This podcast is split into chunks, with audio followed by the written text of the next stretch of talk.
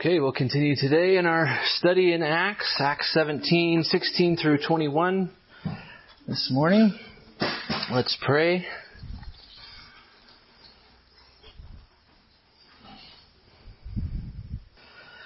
Father, forgive us. Uh, we pray for drinking from our broken cisterns, the waters of the world, the waters of our own sinful desires, the waters of the good in place of the best. Will you give us that water that satisfies, living water that only you can give? The water that, when you give, becomes a spring of water welling up to eternal life. Yes, that you'd give us these things through your word this morning, that we would find Christ therein, who is eternal life. In his name we pray. Amen. Let's stand for the reading of God's word. Acts 17, 16 through 21.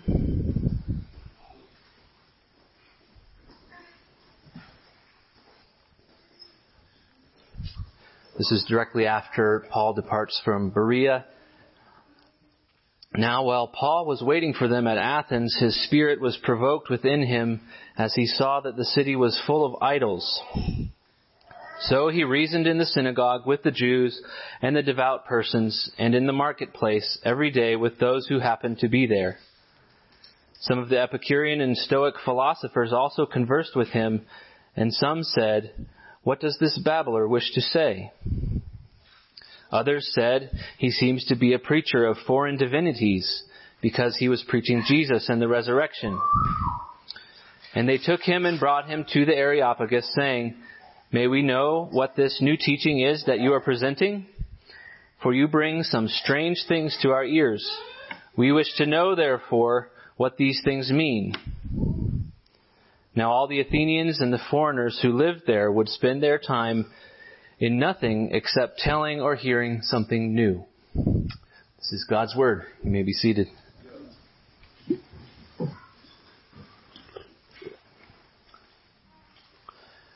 Vanity, vanity, all is vanity, says the preacher. He also says, the words of the wise are like goads, and like nails firmly fixed are the collected sayings. They are given by one shepherd. My son, beware of anything beyond these. Of making many books there is no end, and much study is a weariness to the flesh.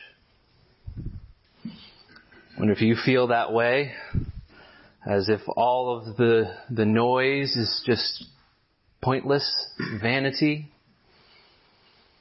I just want to, I want a fixed point. I want a nail firmly fixed on which to hang my, my hat. I, uh, amid the sifting sands of opinions and the pounding waves of doctrine, I need a firm foundation on which to stand. In our text today, we see the shifting sand storms of vanity. We also begin to see how a firm foundation in the goads of the wise shepherd gives Paul the ability to chart a direct course through what would otherwise be a winding labyrinth of vain philosophy and empty deceit. And that being rooted and grounded in Christ is the only way to withstand the battering waves of doctrine. We begin in verse 16. It says that Paul was waiting for them at Athens, that is Timothy and Silas. If you back up to verses 14 and 15, says, Then the brothers in Berea immediately sent Paul off on his way to the sea, but Silas and Timothy remained there.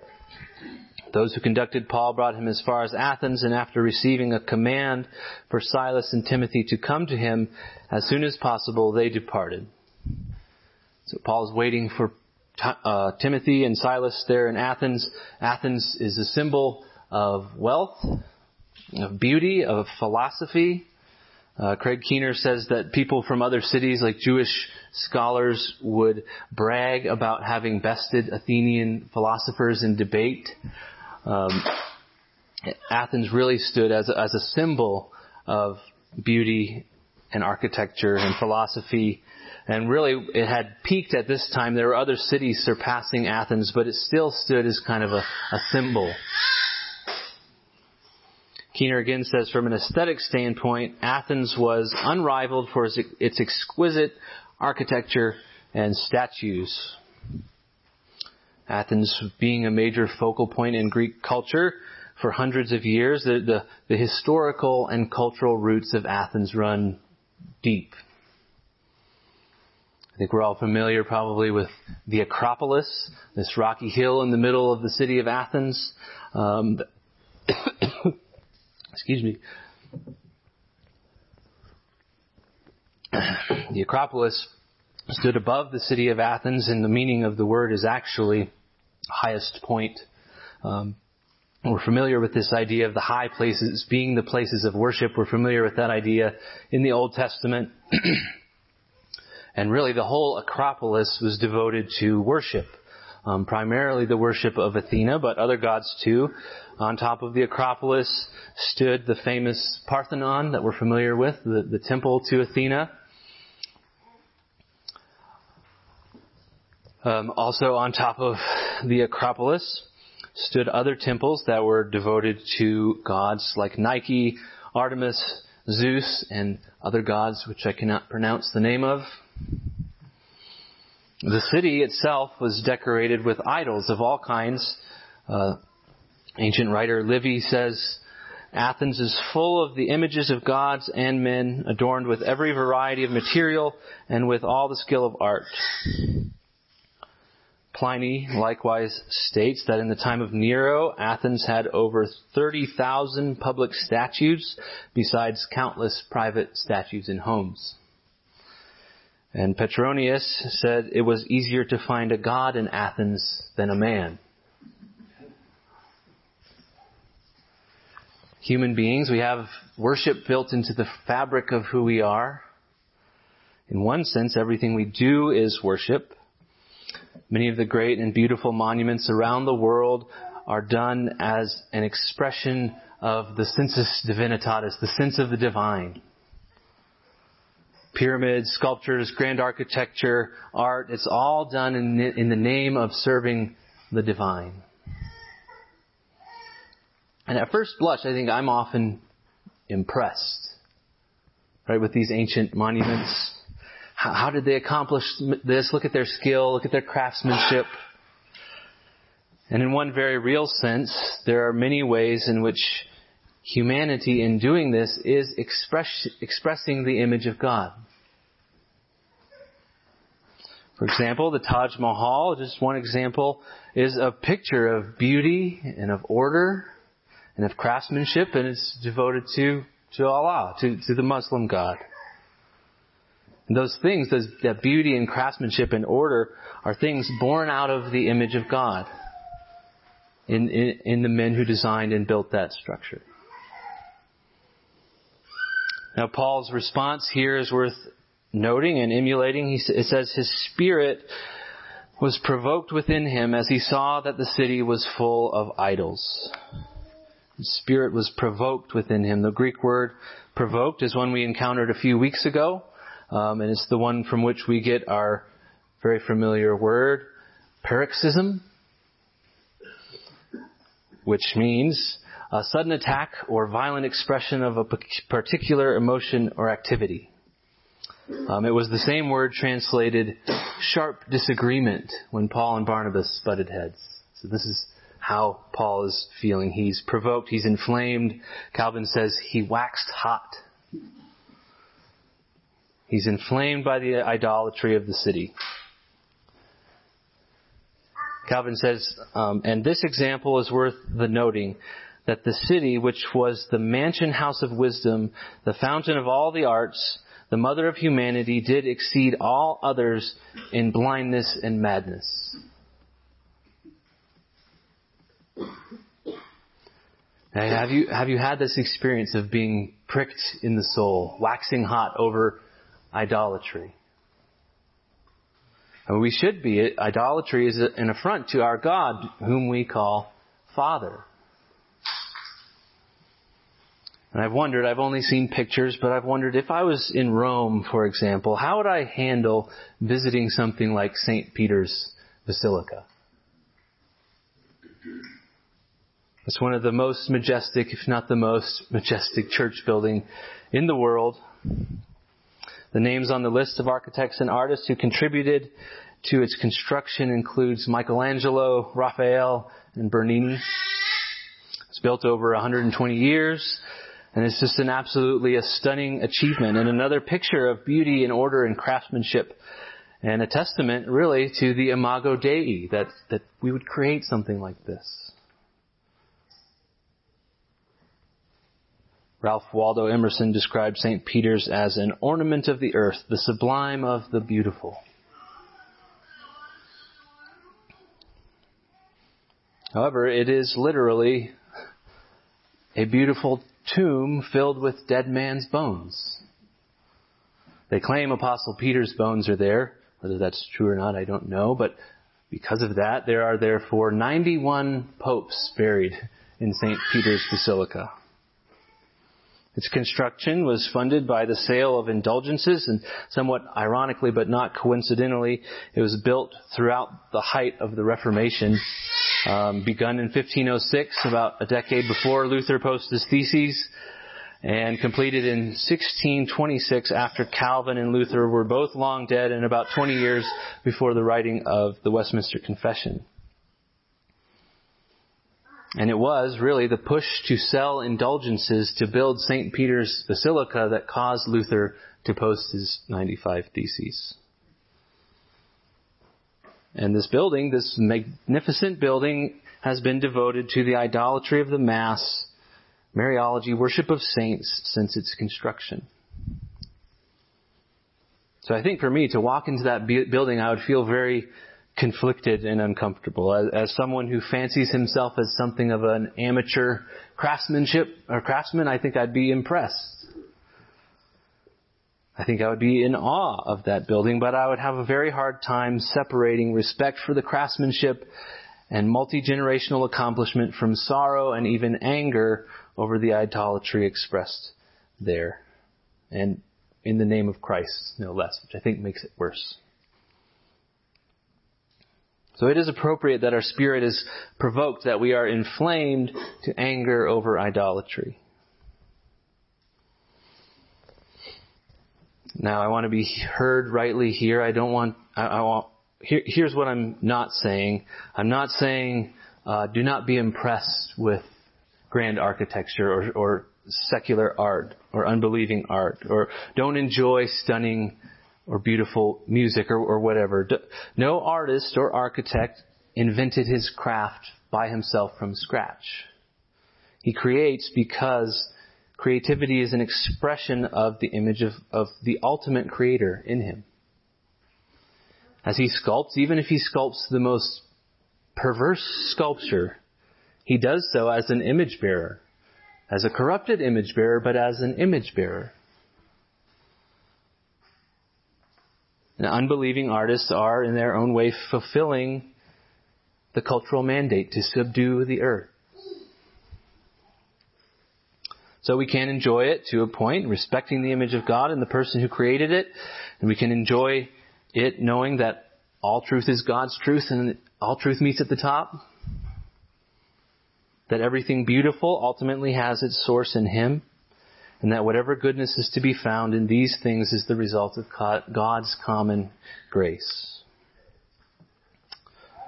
Also, what I'm not saying, I'm not saying by any stretch that we necessarily, as Christians, respond by rejecting beauty and art and architecture.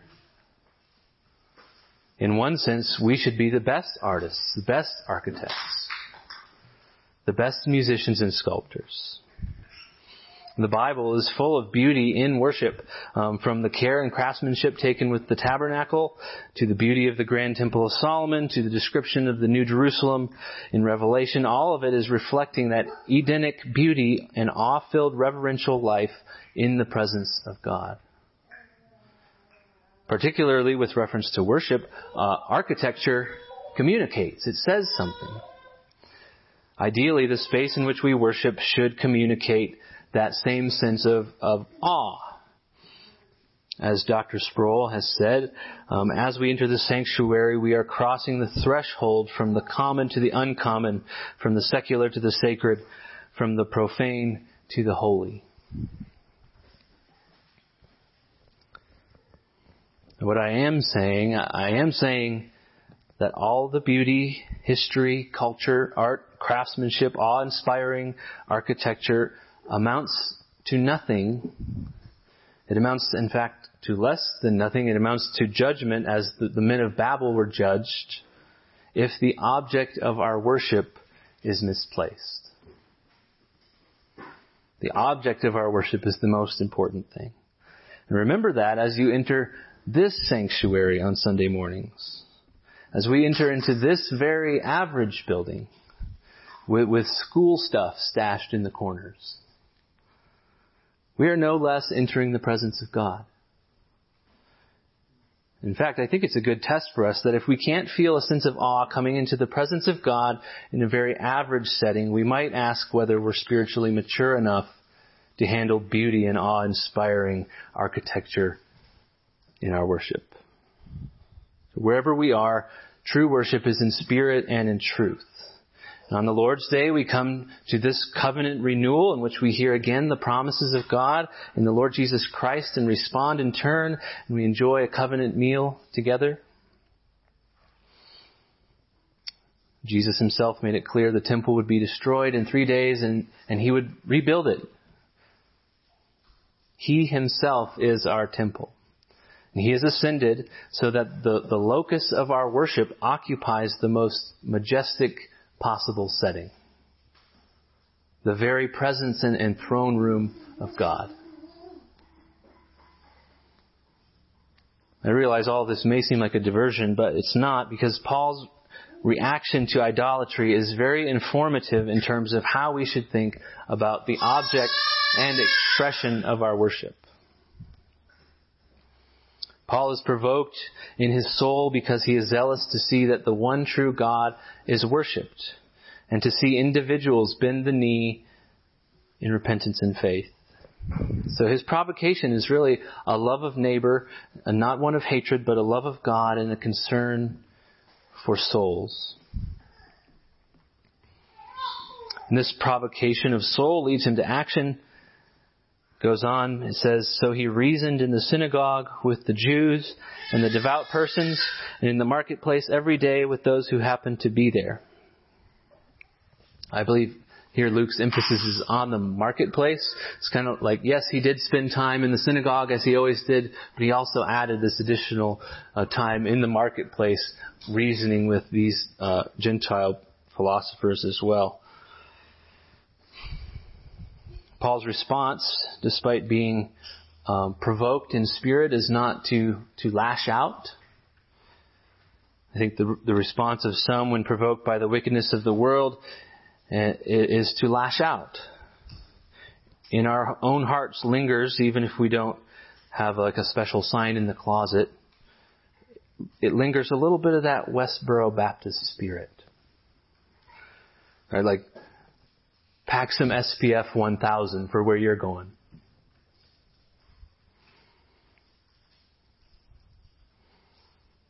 Paul does what he does. He wants fervently to see souls transferred from the domain of darkness into the kingdom of his beloved Son.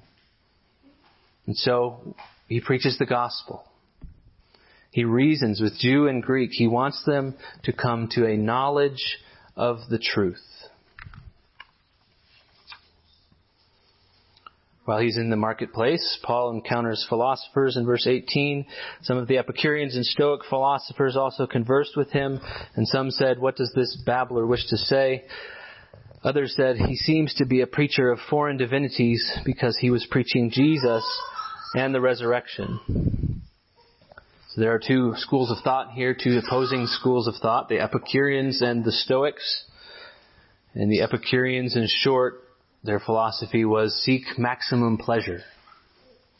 They were hedonists, but they also understood moderation.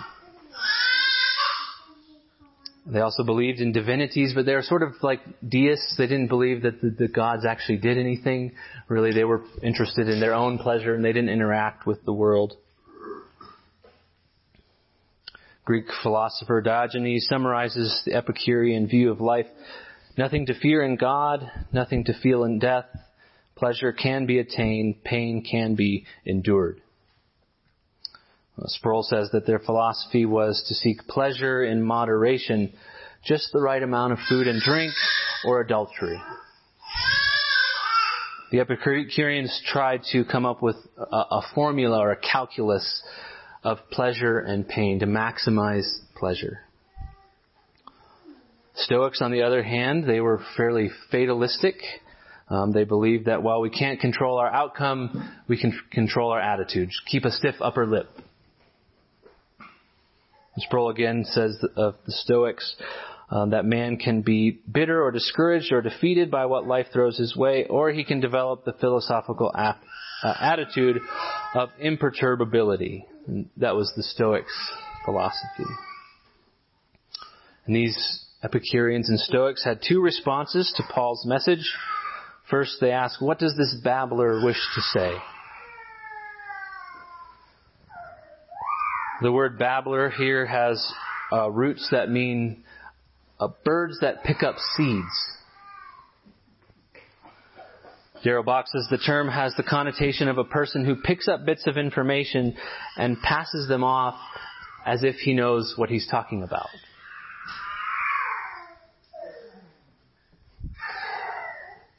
Some one uh, lexicon used the term scrapmonger.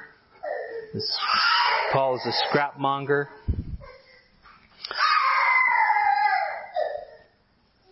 So it's somebody who picks up bits of, and pieces of information and passes them along as though he knows what he's talking about. Louw and Nida say that it's a pseudo-intellectual who insists on spouting off. This is what they're accusing Paul of being. It's interesting here, uh, bear with me. Greek grammarian D- Daniel Wallace says that the grammatical construction is a fourth class conditional, which to me is very exciting. I'll tell you all about it after church if you want to hear more. But he calls it a condition of less probable future. In other words, the idea here, what's being implied is, what would this pseudo-intellectual wish to say if he had anything worth saying at all? That's their first response to Paul's message, to call Paul a seed picker and a scrapmonger as if he had anything to say at all. Their second response seems to, he says that they, they said he seems to be a preacher of foreign divinities, um, which interestingly, this charge is the same charge that Socrates was charged with. And there's whole papers suggesting that, that Luke is comparing Paul and Socrates, and you're welcome to read those on your own if you want to. Um, but liberal scholarship often questions whether the earliest church actually claims that Jesus was divine. But here we see clearly whatever it was Paul was saying, they heard them saying, him saying, Jesus is divine. He's a foreign divinity. It was the preaching of the resurrection that tipped them off. The, the, the babbler um, did not believe this Jesus fellow was a mere man. He clearly had supernatural, superhuman abilities, divine abilities. He could rise from the dead.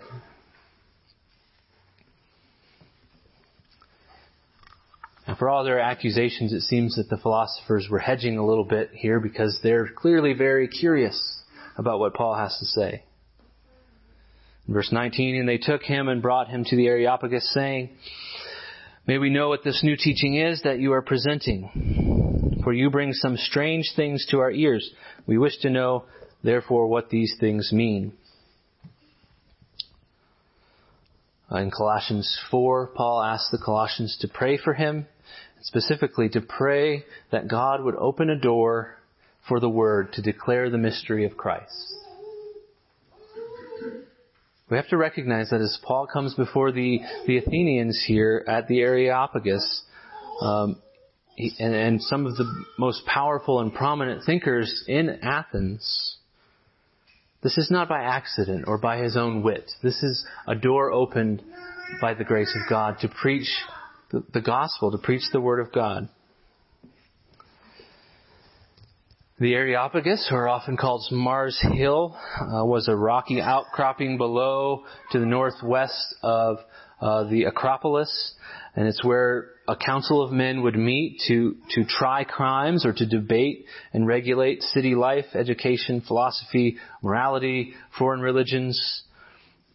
Um, and some suggest here that, that at this point in time they may not have actually been meeting on Mars Hill, but that they maintained the name. Um, whether I don't know which is the case, but either way, Paul goes before this group of, of men and philosophers, and despite the uh, possible allusion to Socrates, it doesn't appear from the context that Paul is on some kind of formal trial as he had been in other cities. They're just inviting him in as, as a kind of a guest speaker. Will you tell us about this new doctrine that we have not heard about before?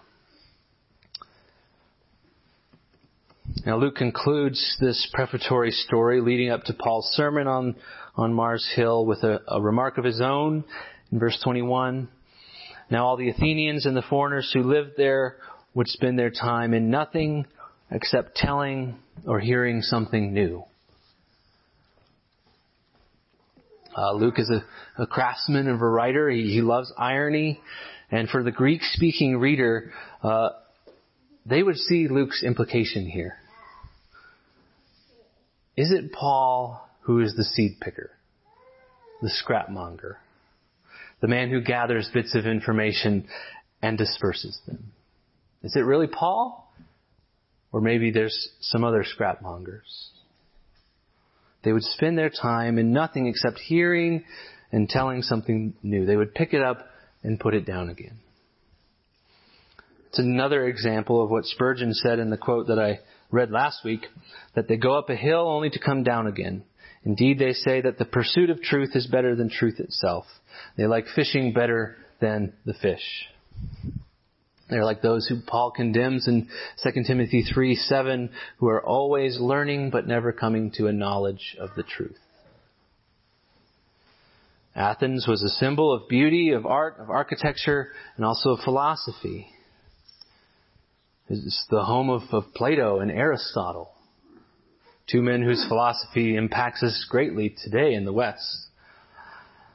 And such philosophy stands as, as a grand and beautiful cathedral, a testament to the image of God in man, and yet, in an ultimate sense, it too is, is a gorgeous tomb filled with dead man's bones. Calvin says here that they are moved not with any desire to learn, but with vain curiosity. There's a great danger in vain curiosity. Beware the temptation to ask endless strings of questions without arriving at answers, at conclusions. True philosophy, philosophia, the love of wisdom, is not endless scrapmongering. It is asking questions in a pursuit, a pursuit of the knowledge of the truth, a pursuit of conclusions about who God is and how we should live before Him. As Jesus said, every man who hears these words of mine and does them will be like a wise man who built his house on a rock.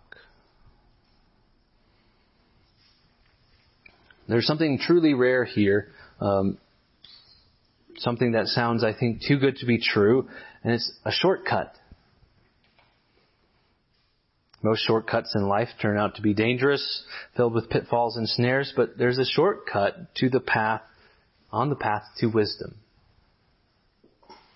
One that will put us out ahead of the greatest intellects and the wisest philosophers who ever lived. We see this shortcut in Psalm 119, 97 through 99. Oh, how I love your law. It is my meditation all the day. Your commandment makes me wiser than my enemies, for it is ever with me. I have more understanding than all my teachers, for your testimonies are my meditation. So it was not Paul who was the scrapmonger. He knew his God. He knew his worldview and it had deep historical roots. His wisdom stood on the foundation of God's Word and he was a tree planted firmly by streams of water. I'll close with Paul here from Colossians 2, 6 through 8, and hear his exhortation. Therefore, as you received Christ Jesus the Lord, so walk in him, rooted and built up in him, and established in the faith, just as you were taught, abounding in thanksgiving. See to it that no one takes you captive by philosophy and empty deceit, according to the elemental spirits of the world, and not according to Christ. Amen.